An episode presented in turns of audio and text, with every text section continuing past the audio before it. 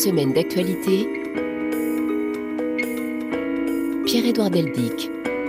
Bonjour, merci d'être au rendez-vous. Yann Mince, qui est journaliste, spécialiste des questions internationales au magazine Alternatives économiques et compagnon de route de l'émission, vous le savez sans doute, nous accompagne.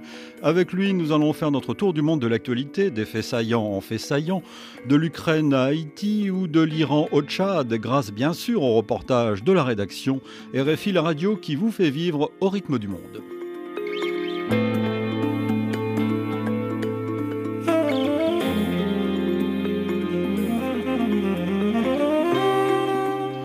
Commençant ce numéro du magazine, je vous indique que la revue Esprit, dont nous sommes le partenaire, fête ses 90 ans.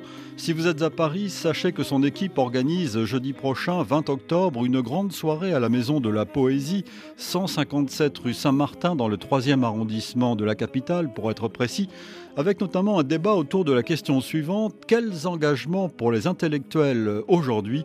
Jeudi, donc 19h à la Maison de la Poésie. Si vous êtes à Paris, allez-y.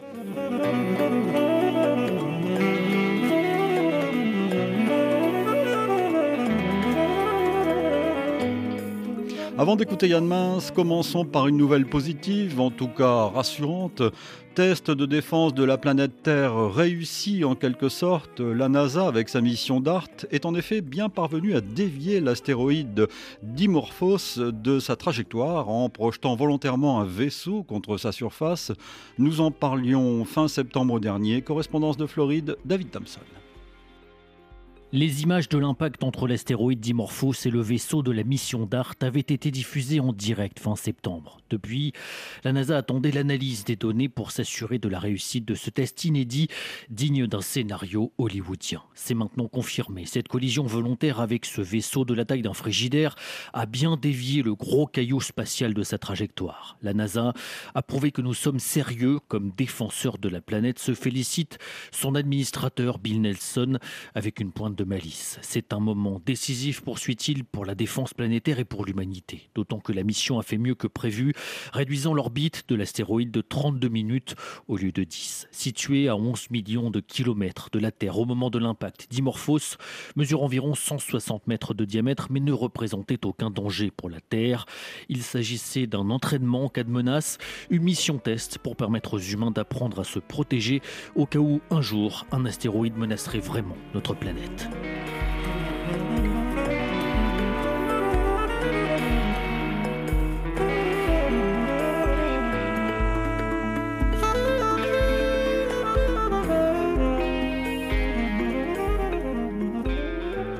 Ça, c'était ma nouvelle positive, en tout cas rassurante de la semaine. Bonjour Yann Mince. Bonjour. Qu'est-ce qui vous a marqué euh, cette semaine dans l'actualité? Eh bien, euh, je vais aussi vous parler d'une nouvelle euh, positive. C'est pas, pas possible. On, on, critique souvent les journalistes parce qu'ils parlent que s'y va pas, mais oui. en l'occurrence, euh, l'accord auquel sont parvenus Israël et le Liban sur la délimitation de leurs frontières maritimes, même si c'est un accord fragile, même s'il doit encore être validé dans les deux pays, ça me semble très important. Il n'y a aucun accord sur la frontière terrestre, et il n'y en aura pas à vue humaine, à mon sens, mais pour des raisons d'intérêt et d'intérêt gazier, puisqu'il y a des champs gaziers offshore, donc en mer, qui sont des deux côtés de cette ligne, même qui mordent sur cette ligne et que les deux pays voulaient l'exploiter, exploiter chacun leur champ, si je puis dire, ou en tout cas celui qui est majoritairement sur leur territoire. Ils sont parvenus à un accord et c'est important parce que euh, que euh, l'État hébreu parvienne à un accord avec un gouvernement libanais qui est dominé par le Hezbollah, c'est-à-dire a priori l'un de ses pires ennemis euh, au Moyen-Orient, ça me paraît très encourageant. C'est un accord intéressé pour des raisons économiques, pour des raisons de politique intérieure dans les deux pays différentes, mais quand même c'est un accord et je trouve que ça vaut le coup d'être dit. Ce qui vaut le coup d'être précisé, que ça a été négocié d'abord, enfin préparé d'abord par les Nations Unies, puis par les États-Unis, et qu'une firme française qui est très critiquée en partie à juste titre ces jours-ci, qui est Total, est impliquée ah oui. dedans, parce que c'est elle qui exploitera le, le, le, gisement côté libanais. Bon, bah ça, c'était les bonnes nouvelles. Euh, on a commencé avec elle. Euh, on va pouvoir parler des mauvaises maintenant. Je, je crains hein qu'elles ne soient plus nombreuses. et en tout cas, euh, on va commencer avec une interrogation que l'on retrouve à la une d'Alternatives économiques et à la une de ce formidable Oblique, qui est votre MOOC. Alors, dans Oblique, c'est y aura-t-il du chauffage à Noël? La question. Et et alternatives économiques, la France passera-t-elle l'hiver? Bah, Dites-moi. oui, je pense que c'est une interrogation qui est dans beaucoup d'esprits en ce moment. Alors, dans euh, Blick, qui est une revue illustrée, donc comme vous l'avez dit, euh, on a essayé de le tourner de façon un peu plus, euh, un peu plus humoristique. Ah, c'est un instrument formidable, on en, reparlera en tout, cas dans le titre, mais effectivement, toutes les problématiques sont traitées de façon différente, mais c'est un peu la même question de savoir si notre, notre addiction à l'énergie et l'énergie fossile n'est pas en train de nous jouer des tours dans un contexte politique, géopolitique pardon, pour le moins compliqué.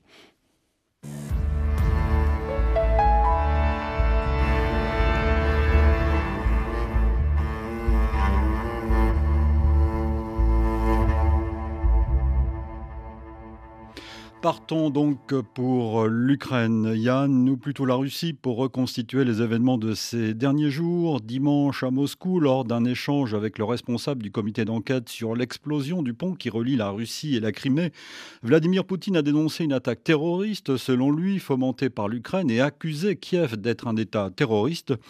Déluge de frappes russes sur l'Ukraine, titrait le lendemain Le Monde. En effet, lundi, la Russie a ciblé de nombreuses villes ukrainiennes, dont Kiev. Écoutons Vladimir Poutine ce jour-là et la réponse le même jour de Volodymyr Zelensky. Le régime de Kiev, par son action, s'est en fait placé au même niveau qu'une formation terroriste internationale parmi les plus odieuses. Il est tout simplement impossible de laisser des crimes de ce genre sans réponse. Si les tentatives de perpétrer des actes terroristes sur notre territoire se poursuivent, les réponses de la Russie seront encore plus dures. Nul ne devrait avoir de doute à ce sujet.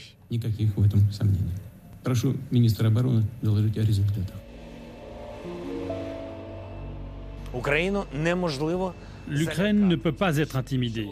Elle n'en sera que plus unie. L'Ukraine ne peut pas être stoppée. Elle est d'autant plus convaincue qu'il faut neutraliser les terroristes. L'armée russe a délibérément frappé un matin, pendant l'heure de pointe.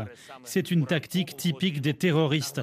Ils voulaient que cela suscite encore plus de peur et que cela touche plus de gens. Ils les ont touchés, mais ils ont aussi touché le monde entier.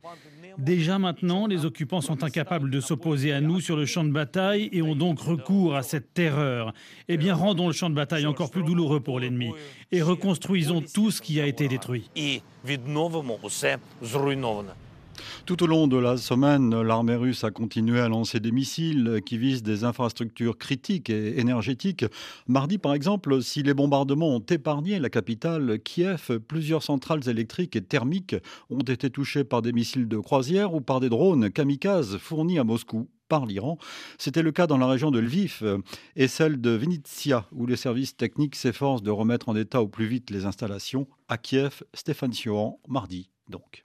Les Ukrainiens font le dos rond, mais les coups portés par la Russie sont rudes. Selon le ministre de l'Énergie, Herman Halushenko, l'armée russe a bombardé depuis lundi 30% des infrastructures énergétiques ukrainiennes, principalement des centrales électriques alimentées au charbon qui sont d'une importance primordiale alors que le chauffage collectif en Ukraine doit être activé autour du 15 octobre pour toute la saison hivernale. Les autorités ukrainiennes ont demandé aux habitants de réduire leur consommation en énergie alors que dans la capitale Kiev, plusieurs quartiers connaissent des coupures d'électricité et d'eau durant de longues plages horaires. Par anticipation, le prix du bois et des granulés de bois de chauffage a fortement augmenté ces dernières semaines, tandis que l'on observe une pénurie de générateurs électriques diesel dans le commerce. Dans les villes et les campagnes, les habitants se préparent à un hiver à l'ancienne, tandis que Kiev espère des approvisionnements énergétiques de la part de ses partenaires européens, alors que selon le gouvernement, le meilleur moyen de mettre fin à la crise serait que la communauté internationale fournisse des systèmes de défense aérien pour empêcher que la Russie ne détruise systématiquement tout le système énergétique. Et les bombardements se sont poursuivis toute la semaine, c'est à suivre dans nos journaux. Yann Mince, l'Assemblée générale de l'ONU a condamné mercredi les annexions illégales, c'est son terme, de territoire de l'Ukraine par la Russie après le veto opposé par Moscou sur un texte similaire présenté au Conseil de sécurité. Et la résolution a été adoptée par 143 voix face à 5 pays contre et 35 qui se sont abstenus, parmi lesquels la Chine, l'Inde, dont on parlait la semaine dernière, le Pakistan et l'Afrique du Sud, malgré les efforts diplomatiques des États-Unis. Qu'en est-il des pays africains? La réponse au lendemain du vote d'Amélie Tullet. C'est la première fois depuis le début de la guerre en Ukraine que l'Érythrée ne vote pas comme la Russie, c'est-à-dire contre la résolution de l'ONU. Cette fois, Asmara choisit l'abstention. Le Sénégal, quant à lui, a choisi hier de voter en faveur de la résolution, alors qu'il s'était abstenu à deux reprises précédemment en assumant une position de non-alignement. Ce choix de Dakar est scruté puisque le pays assure la présidence tournante de l'Union africaine. Or, l'organisation continentale stipule dans ses textes fondateurs son attachement au respect des frontières des États. Il faut dire aussi que Dakar a été il y a dix jours la première étape de la tournée africaine du ministre ukrainien des Affaires étrangères. Dimitro Kouleba s'était rendu ensuite à Abidjan puis à Accra. Pour les constantes, à l'ONU, toujours une vingtaine d'abstentions sur le continent. 19 pays africains exactement hier ont choisi de ne pas condamner les annexions russes en Ukraine. Parmi ces abstentionnistes, l'Algérie, la Centrafrique, le Congo-Brazzaville, la Guinée, le Mali ou encore le Togo. Enfin, ni pour, ni contre, ni abstentionniste explicite. Certains pays n'ont pas pris part au vote hier. C'est le cas du Burkina Faso, du Cameroun ou encore de Djibouti. Avant de vous retrouver, Yann, il faut préciser qu'à Bruxelles, plus que jamais, tous les regards sont tournés vers l'Ukraine et en particulier, Stéphane Sion y faisait allusion, à ces besoins de défense antiaérienne que 15 pays emmenés par l'Allemagne se proposent de renforcer. L'Europe et l'Alliance Atlantique s'inquiètent aussi de la rhétorique nucléaire du Kremlin, des menaces qui, selon l'Union européenne, provoqueraient l'anéantissement de l'armée russe si elles étaient mises à exécution. À Bruxelles jeudi, Pierre Benazet. Selon Joseph Borrell, si une attaque nucléaire est lancée contre l'Ukraine, l'armée russe sera, je cite, anéantie par les pays de l'Union européenne et de l'OTAN. Ce ne sera pas une riposte nucléaire, mais une riposte militaire conventionnelle, selon le chef de la diplomatie européenne. Joseph Borrell annonce par ailleurs une nouvelle enveloppe de 500 millions d'euros pour l'achat de systèmes d'armement, ce qui portera à 3 milliards d'euros le soutien financier de l'Union européenne pour la défense de l'Ukraine. À l'OTAN, l'Allemagne a présenté ce jeudi une nouvelle initiative anti-aérienne signée par 15 alliés au total, 13 pays de l'Union européenne associés à la Norvège et au Royaume-Uni. Baptisée Bouclier du ciel européen, cette initiative A15 doit justement permettre d'acquérir en commun des systèmes d'armement antimissiles, anti-aériens et anti-drones. Le but est de disposer de nouveaux moyens interopérables pour la protection commune du ciel au-dessus des pays de l'Alliance Atlantique mais cette initiative devrait aussi permettre de relancer des projets communs dans l'industrie de défense des pays de l'Alliance. Suite d'une semaine d'actualité, notre invité est aujourd'hui notre ami Yann Mince, journaliste spécialiste des questions internationales au magazine Alternatives économiques. Euh, plus ça va, plus on franchit, j'ai l'impression, euh, Yann, un seuil dans cette guerre en Ukraine. Là, maintenant, tout le monde parle ouvertement de la menace nucléaire. Oui, il en est question de façon plus ou moins explicite ou plus ou moins larvée sur les moments depuis le début de cette crise en fait. Euh, ce qui me frappe d'une part, c'est que avant cette crise, on, faisait largement comme si le stock d'armes nucléaires, qui est quand même très important, euh, n'existait pas ou pratiquement pas, comme si c'était une question euh, réglée. une question théorique. Une question théorique qui sommeillait dans les arsenaux. En fait, non, c'est une question qui peut être, hélas, ravivée à tout instant. Alors, depuis le début, je pense que Vladimir Poutine est capable, au sens euh, moral du terme, si je puis dire, si on peut employer le terme moral pour Vladimir Poutine, enfin en tout cas, serait susceptible d'utiliser l'arme nucléaire. Ma question, c'est de savoir quelle utilité ça aurait pour lui. Sur le champ de bataille, j'en vois pas une grande utilité parce que ça voudrait dire qu'effectivement, il détruirait peut-être des forces euh, ennemies, mais il pourrait pas beaucoup en profiter, sauf envoyer ses soldats dans une zone euh, euh, largement irradiée, mmh. ce qui me paraît compliqué. Ensuite, il y a des gens qui disent peut-être qu'il peut faire une explosion symbolique au-dessus de la mer Noire ou dans l'atmosphère pour montrer qu'il est vraiment déterminé et très fâché. Je ne suis pas sûr que ça changerait grand-chose dans le rapport de force, et en tout cas pas dans la détermination des Ukrainiens. Quant à l'hypothèse qu'ils détruisent, par exemple, euh, une ville euh, à l'ouest de l'Ukraine, c'est loin de la frontière russe et loin des radiations, euh, là je pense qu'il franchirait un, seuil dont lui-même doit se douter que ça lui vaudrait plus de complications à terme. Je ne parle même pas de représailles militaires, mais de complications diplomatiques. On sait bien que la Chine ou l'Inde, par exemple, ont pris un peu de distance, au moins rhétorique, et surtout l'Inde, avec, euh, avec la, Russie. Je ne suis pas sûr que Vladimir Poutine ait vraiment envie que son pays soit absolument isolé. Tout son discours la dernière fois, euh, c'était quand même de dire, enfin le grand discours qu'il a fait au moment de l'annexion, c'était quand même de, de, se dresser en héros euh, avec les deux orthographes possibles, euh, de l'anticolonialisme, etc. dans le monde. Je ne suis pas sûr qu'il ait envie de s'aliéner tous les, pays du Sud. Même si, effectivement, moralement, je pense qu'il est capable d'utiliser une telle arme, ça ne lui ferait pas peur, puisque pour lui, il s'agit d'une menace existentielle contre la Russie, ce qu'il veut dire dans ces termes contre son régime. Mais ce qui est, ce qui est étonnant, enfin ce qu'il faut retenir, c'est la position de l'Allemagne en Europe qui est à la pointe en fait, qui se propose de renforcer les moyens de sécurité antiaérienne de l'Ukraine. Oui.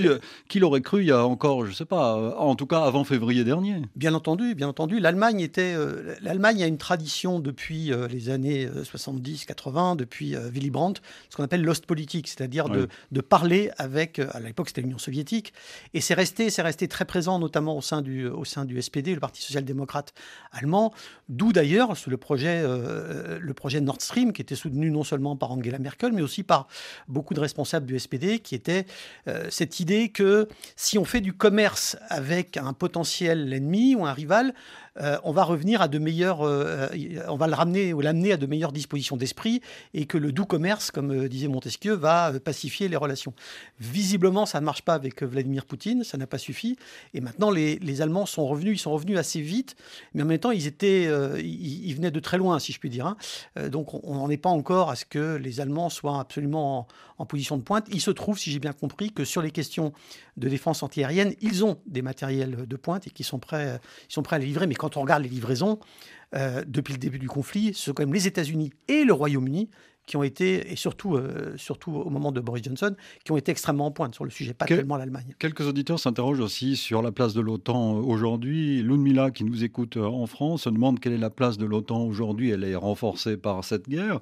Et il faut aussi noter que la France a renforcé son dispositif en Roumanie en envoyant des, des chars Leclerc euh, auprès de troupes qui sont déjà stationnées depuis plusieurs mois. Oui, ce sont deux questions différentes à mon sens. Sur l'OTAN, c'est clair que contrairement à ce que disait Emmanuel Macron il y a deux ans, je crois par là, l'OTAN est en état de mort cérébrale, eh ben, on peut dire que Vladimir Poutine a, réveillé l'OTAN. Si c'était le cas, je crois que c'était une exagération de la part du président français, mais euh, c'est clair que maintenant, euh, l'OTAN est revigorée. Pourquoi? Parce que l'OTAN, si je puis dire, souffrait, entre guillemets, de ne pas avoir d'ennemis clairement identifiés depuis la, dissolution de, de l'Union soviétique. La Russie était considérée comme un rival potentiel, mais en même temps, on faisait un partenariat stratégique ou un partenariat, en tout cas, entre l'OTAN et la Russie avec des difficultés. Là, maintenant, Poutine a, j'allais dire, a choisi son camp. Euh, et, a contraint l'OTAN à, choisir son camp. Donc de ce point de vue-là, il a même réussi le prodige de faire bientôt rentrer la Finlande et la Suède, mmh. qui étaient plutôt sur une position de neutralité euh, prudente, dans l'OTAN. Donc il a obtenu exactement l'inverse. Il a revigoré euh, nettement l'OTAN. En ce qui concerne la France, le déplacement de troupes en, en Roumanie, oui, mais enfin c'est quand même assez loin. On est quand même assez loin du front. Et c'est très bien qu'on on, envoie un signe aux pays, euh, aux pays d'Europe centrale orientale qui ont des raisons d'être inquiets. Ça ne me semble pas tout à fait euh, déterminant quand même. La question, c'est quels sont les armements que les pays européens, dont la France, euh, font livraison aujourd'hui à, l'Ukraine ou pas. Il faut souligner qui sont les amis de, la Russie euh, aujourd'hui à l'Assemblée générale de l'ONU. Donc il y a la Russie euh, et ses alliés, la Biélorussie, logique, la Syrie, la Corée du Nord et le Nicaragua. C'est plus surprenant le Nicaragua. Ah, le Nicaragua est sur une, espèce de, dérive. Le, régime, le régime actuel au Nicaragua, le régime Ortega, est sur, est sur une dérive autoritaire, euh, totalement, euh, totalement délirante. Euh, les gens qui, dans les années 80, s'étaient enthousiasmés pour Ortega, qui était le patron du Front sandiniste hmm. de libération nationale, anti-dictateur, etc., doivent être aujourd'hui consternés de, hmm. de, de, voir, de voir, pardon, de voir qu'il est devenu l'équivalent de Somoza, si c'est pas, si c'est pas pire. Non, ce qui est plus surprenant, c'est l'Érythrée qui a changé de camp et qui cette fois n'a pas voté avec la Russie. Ça, c'est plus surprenant. Et le Sénégal qui a voté contre. Alors, le Sénégal s'était abstenu et cette fois-ci a voté pour la, pour la résolution. Il n'avait pas voté au côté de la Russie, quand même la fois précédente. Mais l'Érythrée, oui, l'Érythrée a changé de camp. Est-ce que c'est dû au fait que cette fois, il y a un principe euh, qui est le principe de l'intégrité territoriale des États qui a été euh, bafoué ouvertement par les annexions, euh, par les référendums d'annexion par Poutine Ou est-ce que c'est d'autres raisons? Je ne sais pas, mais je l'observe avec intérêt en tout cas. 7 jours dans le monde. Yann, il y a un peu plus d'un mois maintenant, la jeune Massa Amini était arrêtée à Téhéran pour port de voile incorrect, jugé incorrect. L'annonce de sa mort trois jours plus tard a déclenché un mouvement de contestation nationale sans précédent qui se poursuit euh, d'ailleurs. Jeudi, l'ONG Iran Human Rights faisait état d'au moins 200 morts et des milliers d'arrestations. Oriane Verdier. Le 13 septembre dernier, Marsa Amini, ou Gina Amini de son nom kurde, est en visite à Téhéran. Elle est arrêtée dans la rue par la police des mœurs qui estime que son foulard ne couvre pas suffisamment ses cheveux. Quelques heures plus tard, elle s'effondre au commissariat et est emmenée à l'hôpital. Sa mort est annoncée le vendredi suivant, le 16 septembre. Des témoins affirment qu'elle aurait été battue dans le fourgon qui la transportait. Les autorités, elles, parlent tantôt d'un problème cardiaque, tantôt des séquelles d'une opération au cerveau qu'elle aurait subie durant l'enfance. Mais son arrestation, le visage de la jeune fille circule sur les réseaux sociaux. Son enterrement au lendemain de sa mort dans la ville de Sakez, au Kurdistan d'Iran, est le début d'un mouvement de révolte contre ceux qui sont tenus pour responsables de la mort de la jeune fille. Rapidement, ce qui est une mobilisation féministe contre le port du voile obligatoire devient un soulèvement contre le régime dans son intégralité. Un soulèvement marqué par la solidarité entre classes sociales, genre et zones géographiques. Lors d'une édition spéciale le jeudi sur notre antenne, Nicolas Falaise a recueilli le témoignage anonyme d'une Iranienne qui manifeste régulièrement depuis la mort de Massa Amini. Écoutons-la. Pendant notre conversation, un slogan l'interrompt. Euh, son mari à la fenêtre crie Mort au dictateur. Chaque soir à 21h, la ville résonne de ses slogans politiques. Pour témoigner, cette Iranienne a demandé à ce que l'on transforme sa voix. Elle nous raconte les manifestations, la peur et la colère. C'est notre colère qui domine, parce que jour après jour, des gens, des adolescents, des filles, des garçons se font tuer dans les rues ou se font torturer et tuer en prison. Il y a quelques jours encore, elle manifestait, tête nue, en clamant le slogan emblématique du mouvement Femme, vie, liberté. La journée s'est terminée par une course-poursuite avec des membres des forces de sécurité. Deux de ses amis ont été frappés à coups de bâton. Ils nous répriment dans la rue, puis ils disent qu'il ne s'est jamais rien passé, tout va bien, et nous ne sommes qu'un groupe de personnes qui ont été endoctrinées par Israël ou par l'Amérique, l'Occident. Elle nous raconte les restrictions d'Internet et les blocages des réseaux sociaux qui limitent la communication. Mais elle reçoit les images des manifestations de soutien dans de nombreux pays. Elle se dit reconnaissante de cette solidarité internationale. La situation là aussi est à suivre dans nos journaux et sur le site de la radio www.rfi.fr. Il s'agit d'une révolution? Non? En tout cas, il s'agit d'une révolte, sûrement. Une révolution, je serais un peu plus euh, prudent parce qu'une révolution implique un changement de pouvoir. Et très sincèrement, j'ai du mal à, anticiper un changement de régime euh, en Iran. Euh, d'ailleurs, pour l'instant, on voit assez peu de, de dissidence ou de craquement au sein des élites euh, politiques au sens large. Quoique j'ai entendu ce matin sur l'antenne de RFI que Ali Larijani, l'ancien président du Parlement, avait, avait parlé d'une majorité de femmes qui ne voulaient plus porter le voile et qu'il fallait en tenir, en tenir compte. il reste que j'ai du mal à penser que ce mouvement parce qu'il n'a pas de visage euh, politique, il n'y a pas de structuration politique, et c'est logique qu'il n'en ait pas. Euh, il y a Les opposants sont tous en prison. Voilà. Il n'y a pas de façon euh, symétrique par rapport à la révolution qui a abattu le, le, régime du Shah en 1979. Il n'y a pas l'équivalent du clergé chiite de l'époque qui a servi de creuset en partie à l'opposition, et en tout cas qui a rallié une partie de la population. Il n'y a rien d'équivalent.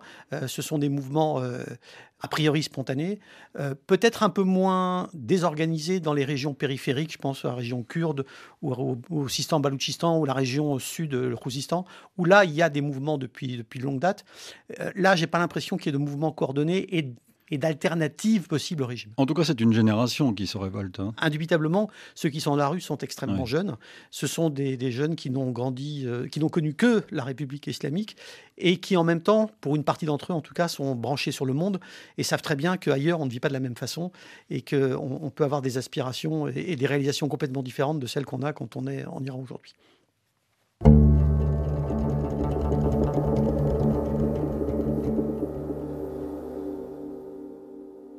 Yann Mince, arrêtons-nous maintenant un instant à Port-au-Prince, la capitale d'un pays ravagé.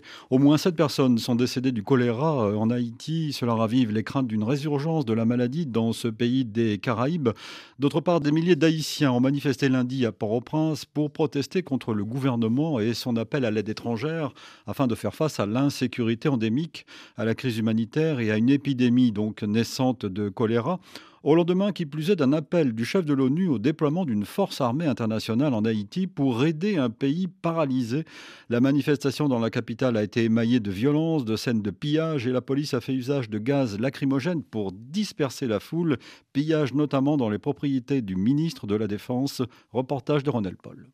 À l'indépendance de hôtels et bars-restaurants, les protestataires ont emporté des matelas, des lits, des chaises, des ordinateurs et même des cuvettes de toilettes. Ce jeune homme cagoulé ne cache pas sa motivation. Le ministre a signé pour que les forces étrangères viennent nous sécuriser. Nous sommes prêts à nous sécuriser nous-mêmes. Si le ministre n'avait pas voulu de désordre, il n'aurait pas dû accepter de signer. Ce n'est qu'un signal envoyé au ministre de la Défense, affirme cette manifestante très en colère. Selon elle, c'est avec l'argent des contribuables que le ministre a construit ces hôtels. C'est ici que se cache l'argent du peuple, dans ces constructions. L'argent des commerçants est passé ici. Alors qu'un groupe de protestataires emporte des chaises et des matelas, soudain, c'est la panique. Des gens courent partout, des coups de feu sont entendus, annonçant l'arrivée de Jerry Bien-Aimé, l'un des hommes armés du quartier populaire de Raboto et son équipe, qui lance aussitôt une opération pour récupérer les matériels pillés. Arme à la main, Jerry Bien-Aimé contraint des gens à retourner certains objets. Nous n'acceptons plus les scènes de pillage. Nous sommes à 100% pour le départ d'Ariel Henry. C'est pourquoi nous continuerons à manifester tous les jours. Mais la violence et les pillages, nous ne les acceptons plus. Une décision qui rend furieux ce jeune homme. Pourquoi il ne nous avait pas empêché de piller les institutions des sœurs et de frères qui ne sont pas dans la politique Pourquoi c'est lorsqu'on attaque les entreprises des hommes politiques qu'ils interviennent Ils sont payés pour cela.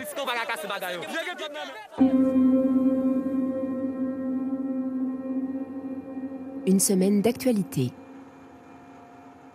Allez Yann, encore une bonne nouvelle euh, en quelque sorte. Voilà un événement qui prouve que l'ère du Covid-19 euh, s'éloigne. Le Japon a rouvert ses frontières aux touristes étrangers après les avoir fermées au début de la pandémie il y a près de deux ans à Tokyo. Frédéric Charles. Le port du masque, même s'il n'est pas obligatoire, reste rigueur. Les hôtels ont le droit de renvoyer les clients qui refusent de le porter. Mais à part ça, les touristes étrangers qui viennent au Japon auront l'impression de rouler sur l'or. Le yen a perdu 25% de sa valeur depuis le début de l'année. Le Japon espère que la dépréciation de sa monnaie attirera les touristes étrangers. Son économie en a bien besoin. Mais tant que la Chine ne rouvrira pas ses frontières, les arrivées de touristes étrangers au Japon ne retrouveront pas leur niveau d'avant la pandémie. En 2019, les Chinois représentaient le tiers des 32 millions de visiteurs étrangers au Japon. Plus besoin de visa pour les visiteurs individuels en provenance de 68 pays. Suffit de présenter un certificat de vaccination contre le Covid-19 ou un test négatif. Et vous serez les bienvenus.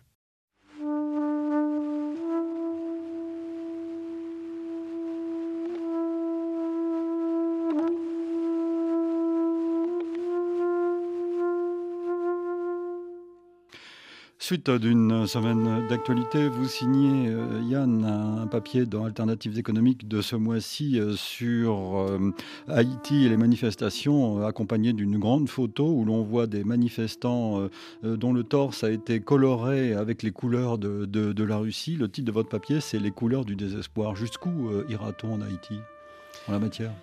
Je sais pas, j'ai visité Haïti une seule fois il y a une, euh, il y a une vingtaine d'années. J'avais déjà trouvé ça extrêmement euh, attristant. Euh, et j'avoue que j'ai du mal à voir jusqu'où Haïti risque encore de, s'enfoncer. Il faut une. Il faut une force de. Enfin, il faut, il faut ne pas pouvoir faire autrement pour pouvoir survivre dans beaucoup de quartiers d'Haïti. Je pense qu'il y a des gens qui arrivent à, vivre bien dans certains quartiers. Et d'ailleurs, vous écrivez au début de ce papier, Yann, il faut vraiment être aux abois quand on vit à Port-au-Prince pour appeler à l'aide un Vladimir Poutine. Oui, parce que la probabilité que la Russie vienne en aide à Haïti me paraît très improbable. Et même si la Russie venait, je ne suis pas sûr qu'elle apporterait beaucoup d'aide à Haïti. De toute façon, euh, pour rebondir sur, les, événements de ces derniers jours, je suis un peu étonné qu'on appelle encore une force étrangère, euh, une force internationale à venir au, au secours d'Haïti. Ce n'est pas la première fois euh, il y a déjà eu des précédents où des forces internationales sont venues, ça ne s'est pas. ça s'est toujours mal passé, on peut le dire. En, hein, tout cas, ça peut se passer éventuellement un peu mieux au début, mais ça ne résout pas la question. Je crois que fondamentalement, euh, c'est l'égoïsme, euh, l'égoïsme que j'ai vu dans peu d'endroits, je crois, à ce point-là, des élites euh, haïtiennes. Et quand je dis des élites, c'est des élites politiques et économiques qui est à la source de cette situation. Et j'ai du mal à croire que quelques forces internationales que ce soit euh, puissent faire quelque chose, d'autant que la dégradation de ces derniers mois a vu l'irruption et la prise de contrôle de quartiers entiers par des gangs Lesquels gangs, comme il faisait allusion l'une des personnes interviewées dans la manifestation tout à la fin du reportage, lesquels gangs ont des relations troubles, euh, compliqués avec euh, certains partis politiques ou certains dirigeants politiques. Donc les dirigeants politiques utilisent les gangs, les gangs utilisent les, dirigeants politiques. Et je ne sais pas très bien, aujourd'hui, il y a encore quelques années, je crois qu'on pouvait dire que c'était les hommes politiques qui tenaient la main dans ce, duo infernal. Aujourd'hui, je ne suis pas sûr que ce ne soit pas les gangs qui soient les plus puissants, notamment parce qu'ils préparent les élections pour les hommes politiques et qu'il s'agit de tailler des fiefs pour euh, se faire élire terme. En tout cas, nous saluons tous nos auditeurs euh, haïtiens. Yann, l'ouverture du Japon, ça veut dire l'ouverture euh, au monde euh, à nouveau, la réouverture du, du Japon au monde, c'est la fin, vraiment le symbole de la fin du Covid? Oh, je crois qu'il faut, il faut être prudent avec. J'ai pas du tout épidémiologie. J'arrive pas à être optimiste en fait. Donc euh, non, non, mais je connais rien à l'épidémiologie, donc je serais bien incapable de dire si ça peut être la fin de la, la, fin de la pandémie ou de la diffusion ou de, ou de l'invention de nouveaux variants. Euh, ce qui est sûr, c'est que dans son histoire longue, le Japon a eu des périodes de fermeture complète. Oui. Euh, il y a eu une époque effectivement où il y avait simplement une île du Japon où les étrangers, donc l'occurrence des Européens surtout, et singulièrement les Hollandais, je crois, pouvaient avoir des relations avec pour une relation de commerce avec des Japonais. Donc il y a une espèce de, je pense que dans l'inconscient collectif japonais, et ce qui évidemment est plus facile à faire quand on est une île, euh, se fermer, c'est pas absolument, absolument extravagant. Alors, ce qu'il faut noter, puisque nous sommes en Asie, avant de partir pour la France, Yann, ce qu'il faut noter, c'est les tensions euh, qui augmentent là aussi en Corée, euh, Corée du Sud, Corée du Nord. Hein. Il y a eu un, un, nouvel essai, le énième de missiles balistiques du Nord, avec des passages d'avions de chasse, des tirs d'artillerie. les deux pays se sont répondus là, c'est jeudi, vendredi notamment.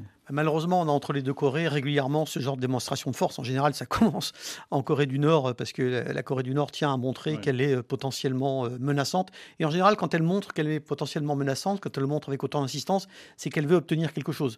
Et c'est souvent une façon de faire monter les enchères pour obtenir une aide économique, des concessions, etc. Je ne suis pas sûr que la Corée du Nord en interne soit aujourd'hui dans une situation très florissante. la question de savoir quel est l'impact justement de la pandémie de Covid-19 en Corée du Nord est une question ouverte, parce que je ne crois pas beaucoup à la, propagande du régime. Et, donc, je ne sais pas s'il n'y a pas dans la démonstration de force, outre cette idée que la Corée du Nord a franchi un seuil de façon irréversible, le seuil de la détention de, de l'arme atomique et des vecteurs pour la, pour la projeter, des missiles, euh, ou, si ce n'est pas aussi un début de chantage euh, à l'aide par la communauté internationale et singulièrement par la Corée du Sud, qui euh, l'a déjà fait dans le passé, justement pour essayer de, de faire baisser la tension.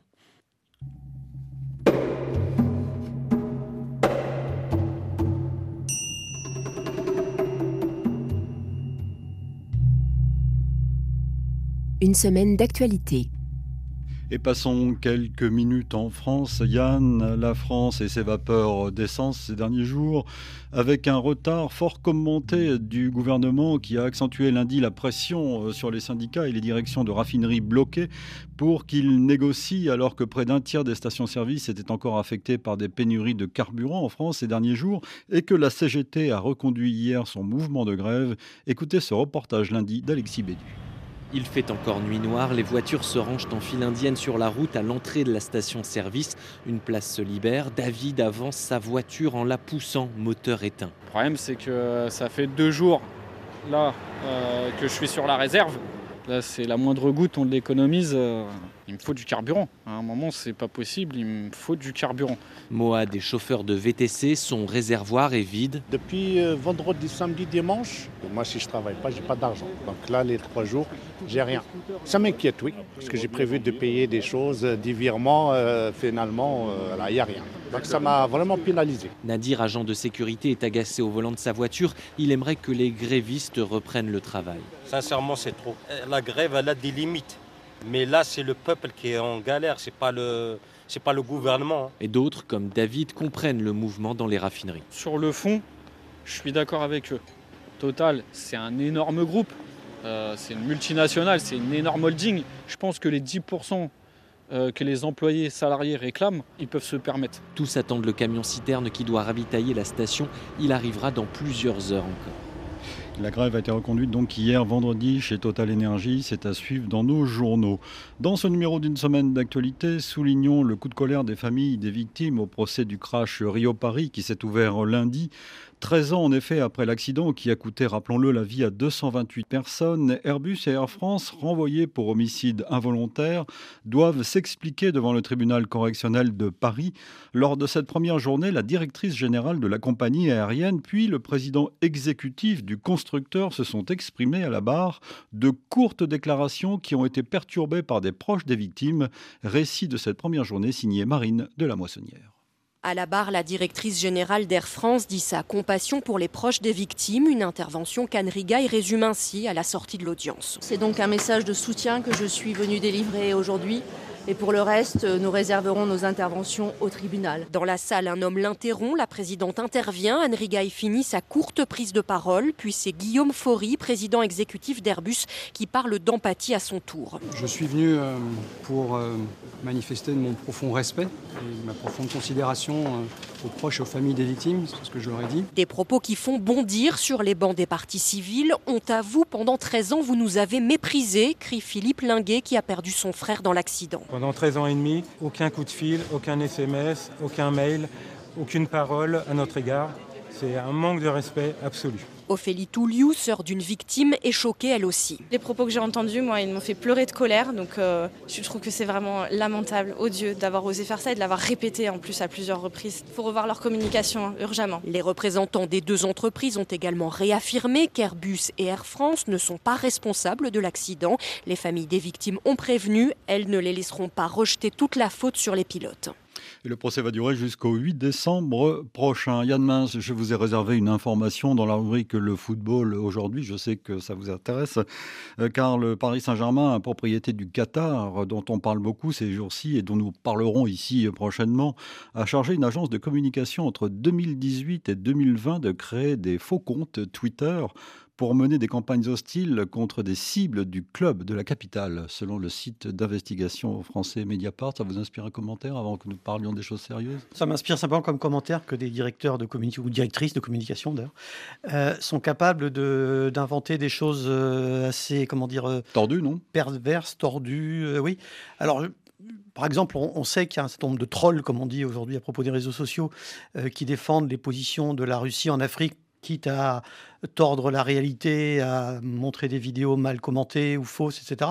Je ne pensais pas qu'on en était là euh, à ce genre de manipulation pour, euh, pour du football, pour un club de football aussi euh, prestigieux soit-il que le PSG et aussi doté de moyens qataris soit-il. On parlera du, Qatar dans quelques semaines dans cette émission avant le début de la Coupe du Monde. Parlons d'oblique, ça me semble plus important et, plus intéressant, en tout cas le thème traité.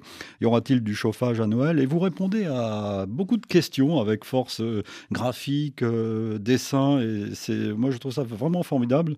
Par exemple, combien, euh, combien pèsent les taxes à la pompe? Ça, c'est une bonne euh, question. 49% en France, quand même. et c'est pas le recordman. Le recordman, c'est Malte. J'ai découvert, j'avoue, je ne savais pas que c'était Malte qui, qui taxait le plus. Et le gouvernement, l'État maltais qui taxait le plus le, carburant. Alors d'autres questions, taxons, là surtout des réponses. Taxons-nous vraiment le, le, carbone? La réponse est non. Pas beaucoup, pas suffisamment en tout cas pour que ce soit dissuasif pour ceux qui l'utilisent euh, en grande quantité. Les centrales françaises sont-elles trop vieilles? Certaines d'entre elles, oui. Je, le crains. Et euh, celle qu'on nous promet, euh, qui s'appelle le PR notamment, tarde à, sortir de, des limbes. Ah, justement, vous posez la question, sait-on encore construire des centrales? Il y a indubitablement il y a eu une perte de, connaissances entre les années 70 euh, où on a fait l'essentiel du parc euh, nucléaire français et aujourd'hui. Et il faut croire, à ma grande surprise, je ne savais pas non plus, que ce, savoir-faire-là ne se transmet pas forcément dans, dans, les, dans les écoles ou ne s'est pas transmis euh, des écoles, ce qui veut dire qu'il y a une, génération d'ingénieurs qui n'a pas été vraiment remplacée. Mais il est vrai aussi, ce que j'ai compris en lisant le, le, texte de mon, de mon confrère Antoine de Ravignon, je pense que c'est lui qui a fait celui-là, que les conditions enfin les exigences de sûreté et de sécurité dans les centrales sont beaucoup plus élevées qu'elles ne l'étaient dans les années 70, et on peut se réjouir, mais du coup, ça rend la construction plus, plus compliquée. Autre question, on ne va pas toutes les faire, hein, je vous rassure euh, Yann. Euh, les, renouvelables se limitent-ils aux éoliennes? Ça, je trouve que c'est une bonne question parce que c'est non. Non, évidemment hein? pas. Il y a l'hydraulique, il, il, y a le bois et l'énergie, 33% euh, quand même, l'hydraulique 19%, le solaire 4% et les biocarburants, le biogaz, la géothermie 18%. Oui, pour l'instant, c'est l'hydraulique et de loin qui est la principale source d'énergie renouvelable en France. L'éolien, le solaire monte, mais on voit bien qu'il y a des réticences, des résistances, notamment euh, sur l'éolien dans une partie de l'opinion publique. J'ai une partie parce qu'il y a une autre, euh, un autre article qui montre qu'en fait, c'est une partie très minoritaire qui est réticente euh, aux éoliennes. Alors vous notez aussi, et on va terminer sur ce dossier avec ça, par habitant, les producteurs d'hydrocarbures du Golfe sont les plus gros émetteurs de CO2. On revoilà le Golfe. Oui, le, voilà le Golfe. En fait, euh, quand on parle des, pays qui émettent le plus de, CO2, on parle forcément du volume général du pays. mais il y a un lien entre, souvent entre la taille du pays et ses émissions. Effectivement, euh, la Chine émet beaucoup parce que la Chine est un pays très peuplé. L'Inde est également très peuplée, presque autant maintenant. Elle émet beaucoup moins parce que c'est un pays beaucoup moins industrialisé. Et effectivement, ceux qui émettent le plus par habitant, ce sont les pays du Golfe. Mais euh, ils émettent en partie pour nous, puisque euh, une partie importante de leur émission, c'est du fait de la production même de pétrole et de gaz. ce pétrole et gaz qu'ils exportent. Donc c'est ce qu'on appelle euh, pour nous les émissions importées. Nous sommes en partie responsables, puisque nous achetons ces fossiles, de, des émissions des pays du Golfe. Alors il y a d'autres questions, je, les donne. Par exemple, le bio est-il bon pour le climat? J'incite nos auditeurs, en tout cas ceux qui le peuvent, à lire la, réponse. En tout cas, le, maître mot, c'est aussi économie d'énergie, sobriété. C'est c'est ça le. Oui, je pense que enfin, je serais plus partisan de dire économie d'énergie que sobriété, parce que maintenant le terme sobriété est utilisé un peu dans tous les sens. J'ai même entendu une de nos ministres françaises parler de sobriété subie, ce qui est une façon élégante, comme l'avait fait remarquer d'ailleurs Arnaud Pontus, de parler de pauvreté pour ne pas dire pauvreté. Euh, donc je pense qu'effectivement, il vaut mieux dire peut-être économie d'énergie. Et pourquoi d'économie d'énergie Parce qu'on utilise trop euh, par rapport à ce que la planète peut, peut se permettre de supporter.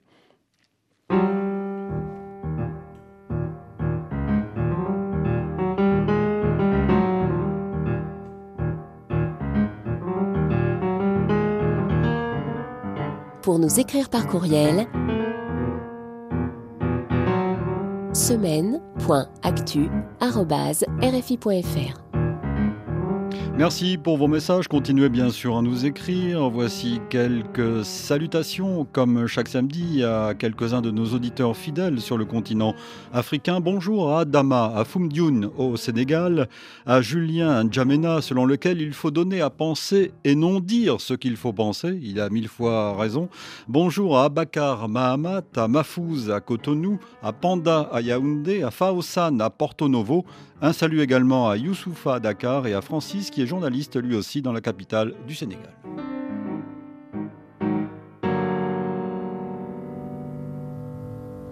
Une semaine d'actualité et nous allons partir pour l'Afrique. Yann, le Tchad a donc mis fin officiellement au comité militaire de transition, le groupe de 15 généraux qui était à la tête de l'État tchadien depuis 18 mois après euh, sa dissolution par le dialogue national le samedi dernier.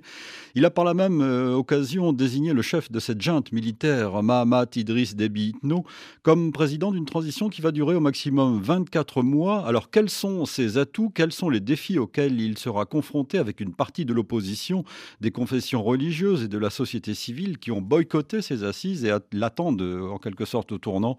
Esdras Dikoumana, envoyé spécial à Djamena. Mahamat Idriss Déby ne peut être considéré comme seul maître à bord du bateau Tchad aujourd'hui. La nouvelle charte de transition renforce en outre ses pouvoirs. C'est lui qui va nommer le Premier ministre et le gouvernement qu'il pourra démettre quand il le voudra. Cette charte révisée par le dialogue national dit inclusif et souverain lui donne également la possibilité, s'il le désire, de se présenter à la prochaine élection présidentielle malgré l'injonction contraire de l'Union africaine. Mais sa tâche ne sera pas facile, reconnaît un de ses conseillers, en parlant d'un cahier de charges très volumineux et impossible à mettre en application dans les 24 prochains mois. Mahamat Idriss Déby s'est donc fixé des priorités dans son discours. Tenir au plus vite un référendum sur la forme de l'État et travailler au retour à l'ordre constitutionnel avant la fin de la transition. Mais il ne veut pas en rester là. Le président de transition a promis de mettre fin au conflit intercommunautaire, améliorer l'accès aux soins de santé, à l'eau potable ou encore lutter contre les pénuries d'électricité. Un véritable programme électoral s'est exclamé en opposant. Et pour cela, il a promis de s'entourer d'un gouvernement d'union nationale. Mais est-ce un oubli ou une omission volontaire? La réforme de l'armée, pourtant au cœur des débats du dialogue, n'a pas été évoquée. Et Saleh Kebzabo a été nommé Premier ministre mercredi pour conduire la deuxième phase donc, de la transition. Euh, notez qu'au Burkina Faso, des assises nationales se tiennent dans la capitale, dans la salle des banquets Ouaga 2000 exactement, deux semaines après le coup d'État qui a renversé le lieutenant-colonel Damiba. Ces assises visent à mettre en place une nouvelle charte de la transition et à nommer un nouveau président. Notez enfin qu'au Mali, l'avant-projet de nouvelle constitution a été remis mardi au président de transition, le colonel Assimi Goïta. Ce projet euh, de nouvelle constitution doit encore être examiné par l'organe législatif de la transition malienne avant d'être soumis au référendum en mars prochain. Suite et fin d'une semaine d'actualité. Euh, un mot sur le Tchad, la situation au Tchad, et d'ailleurs plus globalement euh, sur ces transitions d'après coup d'État dans la région. Ce que le cas du Tchad spécifiquement m'inspire, c'est qu'il ne faut pas prendre forcément euh, les leaders de la transition au mot, puisque sur la durée de la transition, j'ai cru comprendre que euh, le président, le nouveau président de la transition, n'avait pas vraiment tenu ses promesses, puisqu'on est reparti pour, pour 24 mois. Donc, or, il a déjà épuisé un certain nombre de, un certain nombre de mois. comme l'a fait remarquer un des opposants tchadiens, Succès Masra, je crois que c'est pas parce que euh, Déby euh, Junior a le droit de se présenter, qu'il est obligé de se présenter. Euh, j'ai assez peu de doutes sur le fait qu'il le fera, mais soyons clairs, il n'est pas obligé. C'est pas parce qu'il a la possibilité qu'il est, qu'il est contraint de le faire. Et la, dernière chose, je voudrais dire, c'est pour rebondir sur, le, sur ce que dit Ezra Koumana à la fin de son, à la fin de son reportage, sa correspondance, c'est qu'effectivement, il y a un gros point euh, qui est la question de la réforme de l'armée. On sait bien que sous débit père, du coup, euh, l'armée était dominée euh, très largement par des gens du Nord, et pas partout dans le Nord, même par certaines factions du Nord, dont était originaire lui-même, dont était originaire la famille Déby. Et, et ça, c'est une réforme qui ne qui n'est pas affichable ou difficilement affichable, mais qu'il faudrait que Déby fasse euh, s'il veut vraiment convaincre, euh, les Tchadiens que euh, effectivement on va vers quelque chose de plus ouvert, parce que c'est pas tout d'ouvrir le système politique, il faut aussi ouvrir l'armée dans un pays comme le Tchad où elle joue un rôle aussi important. En tout cas, le maître mot, qu'il s'agisse du Burkina Faso ou du Tchad ou du Mali, c'est transition. C'est transition. Euh, le problème, c'est que la transition, il ne faut pas que ça s'éternise, il ne faut pas que ça soit euh, trop long. Et, alors, on voit bien que dans la transition, un certain nombre des, raisons avancées pour la, prolonger, c'est qu'il faut faire des listes électorales, que c'est compliqué, que c'est long, qu'il faut ramener la paix dans le pays. En tout cas, pour ce qui concerne la, paix, je ne crois pas qu'on pourra, je crains plutôt, euh, j'espère, mais je crains qu'on ne puisse pas la ramener dans tous les recoins du Tchad avant de pouvoir organiser des élections. Merci Yann Mince euh, d'avoir participé à cette émission. On se retrouve dans quelques semaines et en tout cas à la fin de l'année pour notre traditionnel euh, bilan de l'année. On essaiera là aussi de trouver de bonnes nouvelles euh, de l'année. Ça va ah, être encore plus difficile. disons, sur la balance totale de l'année, ça va pas être facile de trouver quelque chose qui équilibre les, les, mauvaises nouvelles. Ça, je le crains effectivement. Et je recommande Oblique, y aura-t-il du chauffage à Noël? Et 50 autres questions sur notre addiction à l'énergie. Il faut rappeler en deux mots le le principe du MOOC euh, quand même c'est assez simple. En fait, il s'agit d'expliquer avec des illustrations qui sont agréables à l'œil, euh, de façon aussi pédagogique que possible, des questions un peu compliquées et un peu techniques, comme par exemple celle de l'énergie, euh, de façon à ce que des lecteurs qui sont peu à l'aise avec les chiffres euh, puissent les absorber sans souffrir, si je puis dire, ou sans trop avoir mal au crâne. il y a même en quelque sorte un roman photo. C'est pas en quelque sorte, c'est bien un roman photo. Par ailleurs, ça c'est ce que je disais, c'était sur le dossier principal qui fait l'essentiel numéro. Ensuite, il y a quelques sujets derrière, dont cette fois-ci un roman photo assez, assez veux dire, sur les questions euh, environnementales. Et ça, c'est quelque chose, c'est une nouvelle manière en fait de traiter l'actualité. C'est intéressant. Hein. oui, et je pense que c'est assez, euh, c'est assez dérivé aussi de ce que font un certain nombre de, euh, de dessinateurs de bandes dessinées euh, qui font des bandes dessinées aujourd'hui qui sont pas seulement pour le plaisir et la galéjade, mais aussi pour expliquer des sujets compliqués, comme par exemple l'histoire du nationalisme corse que j'ai vu apparaître il n'y a pas très longtemps sous forme de BD. Donc c'est le numéro 8 d'Oblique, l'infographique et le navire amiral, j'allais dire, Alternatives économiques, lui titre La France passera-t-elle l'hiver? Eh bien, nous verrons, en quelque sorte. Il le passera, mais dans quel état et à quel prix, c'est la question. Merci Yann. Euh, une semaine d'actualité réalisée évidemment par Vanessa Orvensky. Retrouvez cette émission sur le site de la radio et votre plateforme numérique préférée. Et nous vous donnons rendez-vous demain pour le magazine Idée, bien sûr, et nous y parlerons de la France et de son fameux partage entre Paris et la province. Vous connaissez le problème, Yann. Et dans cette province, le poids des métropoles, avec nos invités, un peu de géographie hexagonale, ne nous fera pas de mal. Demain dimanche, 15h10 temps universel, 17h10 heure de Paris. Bon week-end, bonne semaine. Dans un instant, un nouveau journal sur RFI.